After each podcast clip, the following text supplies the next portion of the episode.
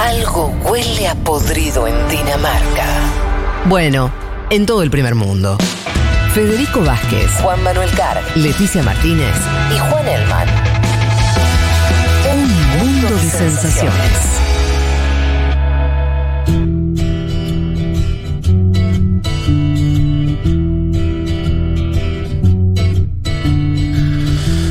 Metámonos rápidamente en la columna de Leti sobre el perfil de Petro, así que hacemos, eh, completamos lo que comenzamos a hablar con Juanma sobre la coyuntura colombiana y vamos entonces a hablar de quién es la figura del político del momento, el que ganó las elecciones, quien está encabezando las encuestas para ser el próximo presidente y que tiene una vida un tanto de película, podríamos decir.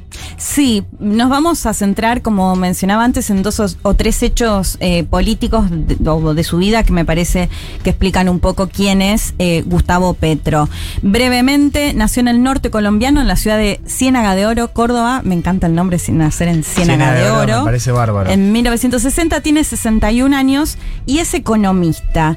Eh, les decía, dos o tres puntos que me parecen eh, claves y que se ponen muy en juego ahora en la campaña. Uno de ellos, por supuesto, desde, sobre todo desde la derecha, es, además de decir que es un comunista, que va a expropiar todo este discurso que ya hemos escucha- escuchado muchas veces y también asociarlo eh, a Maduro o a Venezuela, eh, tiene que ver con su pasado de guerrillero, su pasado que nos reíamos un poco en, en- en el chat, eh, porque fue parte de lo que se conoce como Movimiento 19, el M19 o directamente el M, que eh, era una guerrilla, bueno, en nuestro entrevistado de hoy lo, lo planteaba, lo comparaba un poco más con montoneros para que se entienda desde acá, Claro. una guerrilla urbana, a diferencia quizás de, la las FARC. guerrillas, De la claro, FARC, del que operan que- más en, en Sí. las fincas, en el En campo, fuera de sí. las de las grandes ciudades.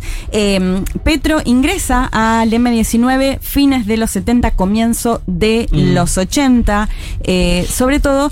Y bueno, lo acusan y muchas veces viene esta idea, creo que ustedes habían visto incluso un documental que habían recomendado en su momento del, eh, cuando es la toma del El Palacio, Palacio de de la Justicia. Justicia. Impresionante esas imágenes. en- Petro no participó ahí.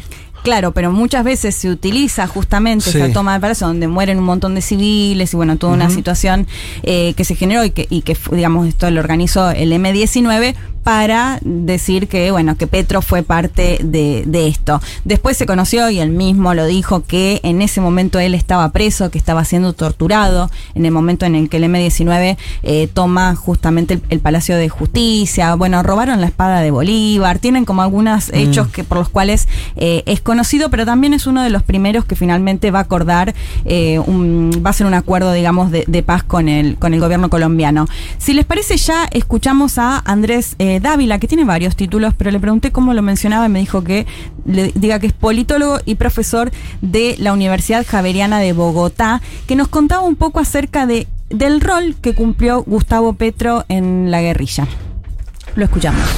Toma del Palacio de Justicia, que pues va a ser una, una toma en la cual eh, van a morir muchas personas esperando, digamos, disque juzgar al presidente de la República, pero que va a propiciar también una sobrereacción de, la, de las fuerzas militares y de policía y una gran eh, masacre, muerte de muchos civiles. ¿Qué papel juega Petro ahí? Pues es un militante que cumple unas actividades, cumple unas funciones, pero para la época, por ejemplo, del Palacio de Justicia, Petro está en la cárcel eh, y entonces por eso cuando hoy lo acusan de,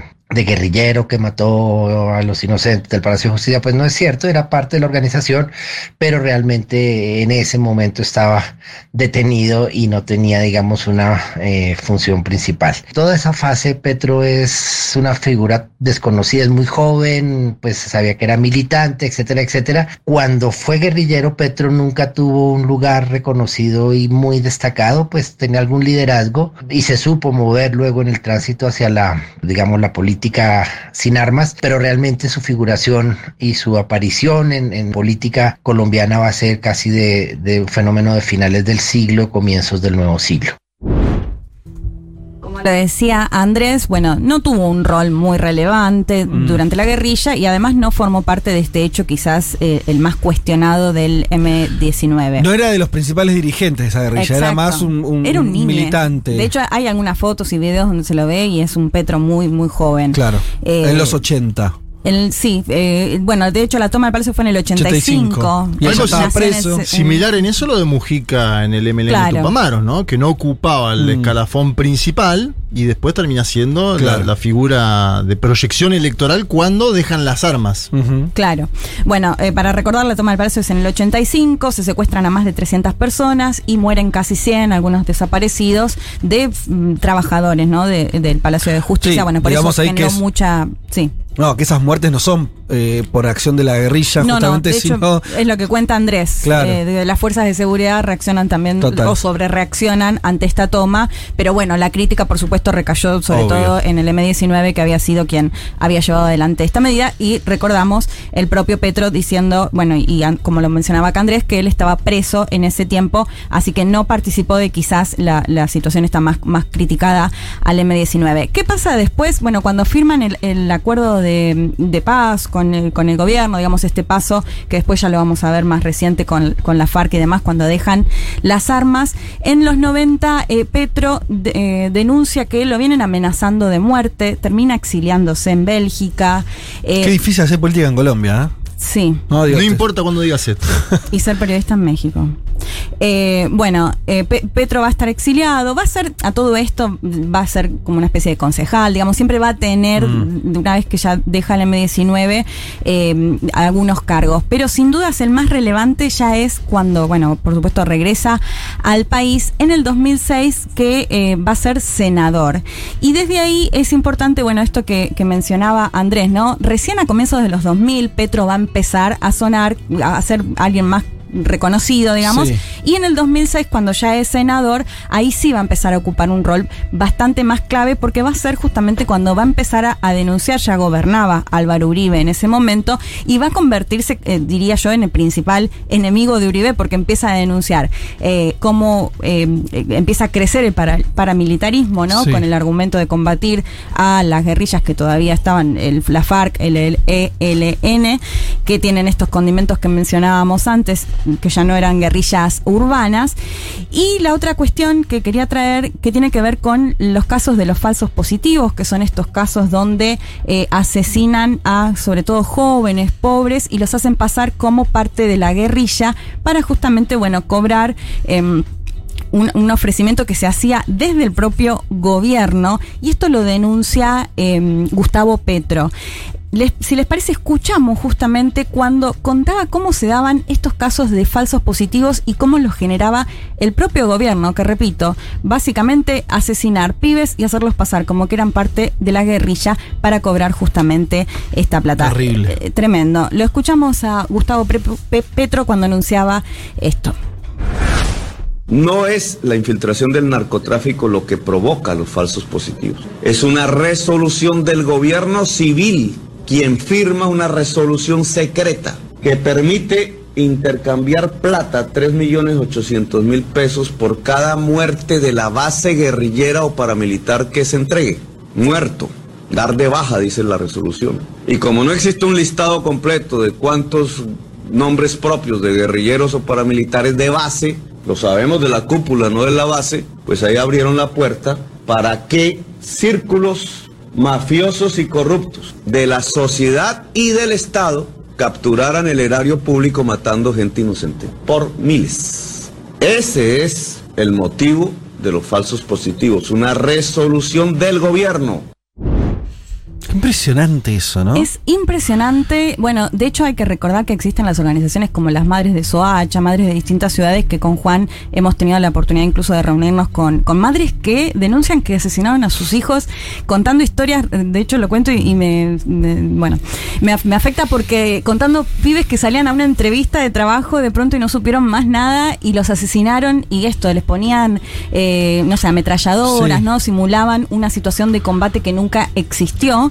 Eh, y como lo, bueno, lo mencionaba Petro, esto surge de una propia resolución del gobierno por el cual paramilitares eh, van y asesinan a estos pibes para hacerlos pasar justamente como eh, esto en lo positivo, ¿no? Por eso falso positivo, dar de baja a alguien de la guerrilla. La resolución de- del gobierno decía que, o sea, que ahí está, ahí lo que hace Petro, como pone, el punto está ahí, de dar guita A cambio de que, que- que entreguen un cuerpo de alguien supuestamente guerrillero o paramilitar. Sí, exacto. Eh, y entonces, que, claro, que ya eso es tremendo igual. No, No, no, claro, eso te iba a decir, Encima, eso te iba a decir, sí. eh, bueno, Ya eso- lo hacían con cualquier cosa, pibes sobre todo, porque además, de, Sí. digamos, los casos se conocen, las madres que los vienen, vienen denunciando por miles, como lo dice Petro ahí, de pibes pobres. claro. Y que, y que, que eso, que en la gran mayoría ni siquiera, digo, incluso así fuesen de la guerrilla, ni siquiera tenían que Sí, ver. ya es terrorismo de Estado que lo hagas Claro. con, alguien que, que milita en, eh, en- en una organización este, guerrillera, paramilitar, digo, porque sí, porque no medie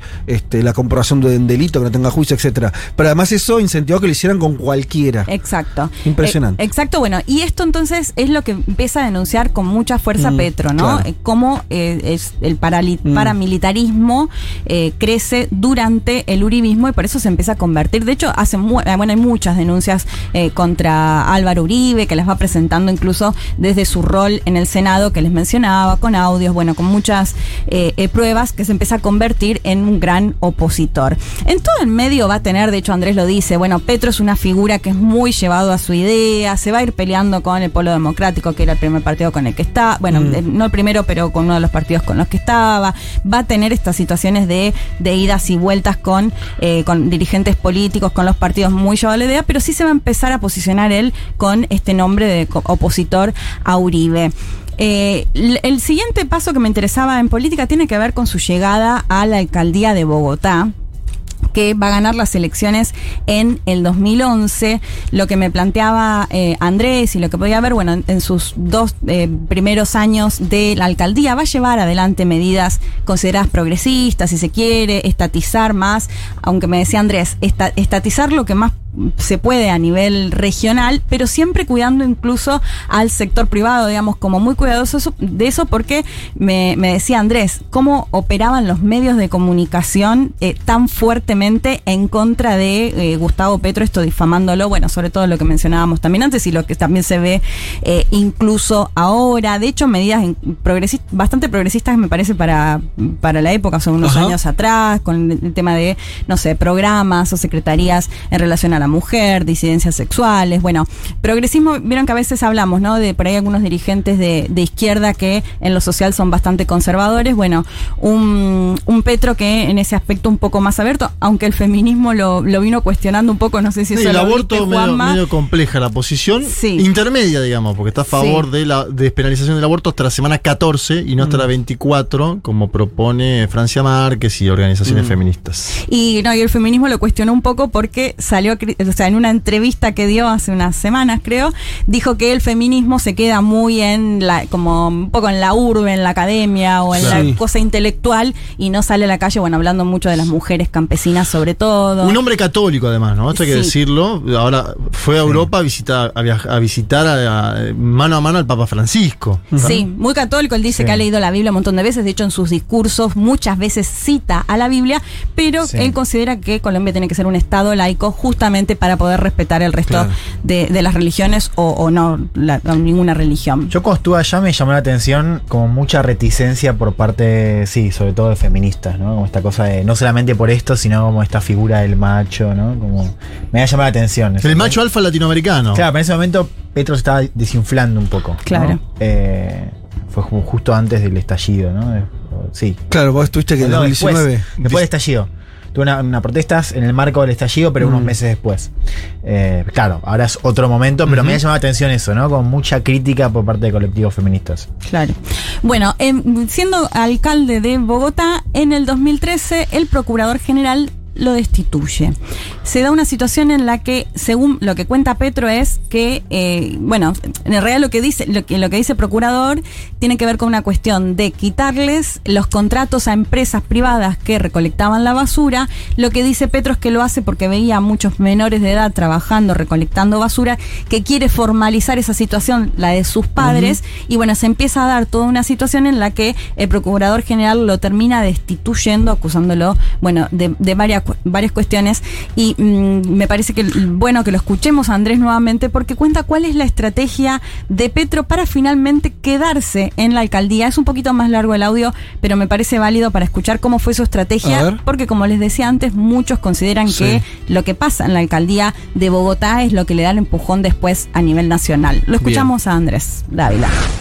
Tenemos una figura que es el Procurador General de la Nación. Este procurador eh, empieza una persecución contra Gustavo Petro que lleva incluso a, determinaciones de inhabilitarlo, lo que implicaba que Petro tenía que dejar su cargo. Y allí sucede una cosa muy curiosa y es que Petro muy hábilmente un poco se, se queda en el cargo, empieza a hacer, eh, todas las tardes salía en el balcón que da la Plaza de Bolívar desde su oficina a, digamos, a comunicarse con sus seguidores y con sus bases políticas y además se mueve muy hábilmente con la Corte Interamericana de Derechos Humanos. Hay una decisión de este funcionario que hoy es nuestro embajador ante la OEA de Ordóñez, que es eh, castigar a Petro.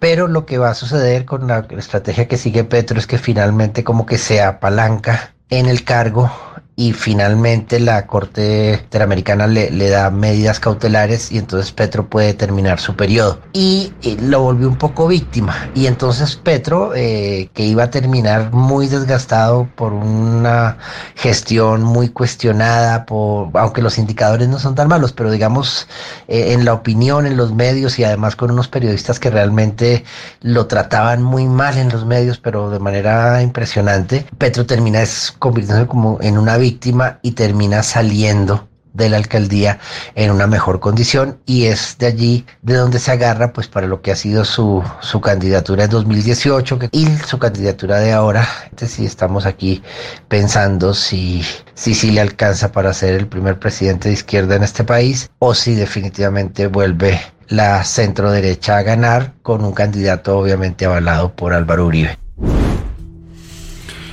Bien. ¿Qué, qué hace Petro? Sí. Se queda. eh, bueno, después la Corte Interamericana de Derechos Humanos eh, ordena que se restituya justamente por considerar que, que- que la destitución por parte de la procu- procu- Procuraduría no correspondía. De hecho, es interesante porque quien era procurador, que mm, Andrés lo mencionaba, bueno, un hombre de derecha. eh, Ordóñez, ¿no? Ordóñez es quien está Sí, ahora eh, representando a Colombia en la OEA, ¿no? Ujú. Eh, y bueno, se queda y lo, y lo que hace es justamente eso, empezar a generar esta situación de, bueno, como le contaba, salía a la plaza, se reunía con sus seguidores, o sea, generar una base, generar que salgan a respaldarlo y planteándose, bueno, Andrés lo, lo decía en medio modo víctima, pero que termina generando este apoyo masivo y termina dejando la alcaldía incluso creo que casi un año antes de lo que tenía que irse finalmente, pero como lo decía Andrés, eh, pese a que los indicadores no eran negativos, podía llegar a generar un desgaste que al final al irse antes y ante toda esta situación termina generando, digamos, lo contrario, ¿no? Termina generando un apoyo quizás más masivo y ya a nivel eh, nacional. Eh, para ir terminando... em, A mí me parece un dato, Leti, Sí, impresionante, que era, Petro lo que buscaba era estatizar el programa, eh, o sea, la recolección de basura, estatizarlo. Y se lo voltea precisamente por eso. Imagínate Sí. los intereses de los capitales privados en Colombia, eh, que el tipo, algo que es lógico en cualquier ciudad casi, te diría, eh, ¿no? La, la potestad de la alcaldía a tener... Bueno, te voy a decir eso y lo contrario. sí, acá en Buenos Aires no. En Hace- casi ningún lugar vos encontrás eh, la cuestión, en general el contrato de basura A ver. es el contrato, pero esto eh, Sí, sí. en muchos, en muchas ciudades medianas, chicas o grandes, Sí. el principal contrato de la municipalidad es el contrato de la basura. O sea, lo más Total. importante. Exacto. Y casi nunca es estatal. O sea, casi siempre está tercerizado y Claro. casi siempre es parte de, es- De un negocio, un business, nego- como sí, decía el Pero Petro. muy millonario. Claro, ese Porque es se el tema lleva también. parte del presupuesto de la ciudad, de cualquier ciudad. Eh, o sea que No, el tipo la- tocó un El interés despliegue de Macri, por ejemplo, en la ciudad de Buenos Aires comenzó por ese sector. Eh, ¿O no? totalmente. Bueno, eso es para estudiar. Me parecía interesante esto Sí, de. sí. El tipo dijo, vamos a estatizar esto y le Y ahí- dijeron, ahí lo- no, amiguito, Claro. esto no. aceptaron. No, de hecho lo que plantea Petro es que él empezó a hacerlo, digamos, desde la municipalidad, Mm. este contrato, buscar formalizar a todas esas personas que salían a la calle a recolectar basura. Sí. Y de hecho él tiene hasta te da las estadísticas y todo de cuántos Mm. pibes menos tuvieron que salir a la calle. Bueno, Claro. toda una, una situación. Eh, ya para finalizar, se presentó en el 2010, se presentó Sí. en el 2018, que lo contó Juanma antes, compitió con eh, Iván Duque. Ah, para esta es su tercera postulación entonces consecutiva. eh, consecutiva. No, dijiste no, 10 y 18, por Ah, el 14 en, no. en el 14 no, ok. Y eh, bueno, y en el medio un muy breve comentario que en el 2020 anunció que tenía cáncer de esófago. Claro. Fue a tratarlo a Cuba, después contó también que ya no tenía cáncer, pero bueno, una situación Ajá. que por supuesto es importante, ¿no? La salud de quien puede llegar a convertirse en el próximo presidente. Eh, que bueno, veremos qué, qué pasa, pero sigue con este esto. Me parece que, que, que habla mucho de Petro, que define mucho a Petro el uribismo. Así que me parece interesante qué pasa ahora que quizás no tiene esta, es- el- al, al menos al candidato de Uribe enfrente. De hecho, lo que veía en el discurso, y ya con esto finalizo, que planteaban un poco antes de lo de Boric, en un debate, en este debate, en la parte que pasó Juanma del audio, en un momento plantea esto de, bueno, ni con Putin ni con la OTAN condeno Siria, Irak, Sí. Libia y Ucrania, y desde Latinoamérica tenemos que tener soberanía. Y ahí yo lo linké mucho justamente con el discurso también de Boric, ¿no? Que planteó, bueno, miremos más a nuestros vecinos y dejemos o tengamos soberanía de las potencias. Así que me parece que hay linkeo, al menos en lo que plantean a nivel de, de discurso, tanto Boric como Petro, o lo que se puede llegar a esperar de Petro a nivel regional si es electo presidente de Colombia. Bueno, Leti, espectacular. El perfil, eh, digamos además que en Colombia no hay reelección, ¿no? De ningún tipo. No, No, ni siquiera un periodo, o sea, No, la eliminaron. años, México claro, seis, la, modificaron en el... ¿Qué temas esos, eh? Qué cosa. Cada país resuelve o no sus problemas, pero, pero es raro que un presidente no tenga la chance ni siquiera de una reelección. O sea, es muy restrictivo, ¿no? No sé si hay muchos casos de tan de cosas tan restrictivas. México, pero con un periodo No presidencial puede más ser largo. consecutivo. Bueno, o y Chile. Claro, Chile también no puede ser consecutivo. No Pero no puede Chile, ser- Chile puede volver. Sí, pero En Colombia creo que no pueden volver Ah, no, nunca no, más. claro. Lo cual es una, una demencia. Va, una, una cosa, una restricción a, a una construcción política, qué sé yo. Es raro. Este, Eso pasa por copiar a los Estados Unidos de América en todo. Sí, pero en Estados pero- Unidos tienen una reelección, claro, Juanma. claro. Sí, en en Estados Colombia ni siquiera una, es cuatro y te vas a tu casa por siempre. Es raro. Pero bueno, No, no, es algo pero- muy reciente. Bueno, Uribe Es reciente. porque- Claro, pero es previo. 2002, claro, porque la, la 2002 al restricción en el 10. 2015 o Sí, 2016, sí, sí, por ahí sí, es. sí. Eh, es muy. Después de Tiene que Santos cuando atrás, estaba muchachos. Santos, sí. En fin. Bueno, ahí veremos. que Ya veremos qué es, qué es de la suerte del amigo Gustavo Petro.